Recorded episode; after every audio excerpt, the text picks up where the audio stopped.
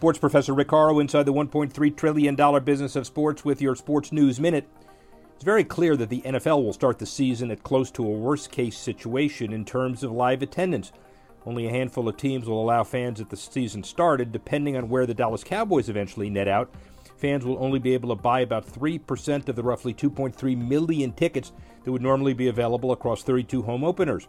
In late spring, the sports industry would have guessed the number to be about 25%, said Patrick Ryan, co founder of the ticketing advisory firm Eventellect. Ryan said fans are frustrated with the will they or won't they dance around the NFL, and the high opt out rates show that. In the last week, there was further bad news in the markets, including Charlotte, Tampa Bay, and Indianapolis, that had been optimistic. NFL Commissioner Roger Goodell acknowledged on CNBC there will only be limited stadiums with fans to start, but added, I believe it'll continue to grow as the season goes on. Progress will be crucial if teams have any hopes of avoiding the worst projections for local revenue losses. Sports professor Rick Horrow, Sports News Minute.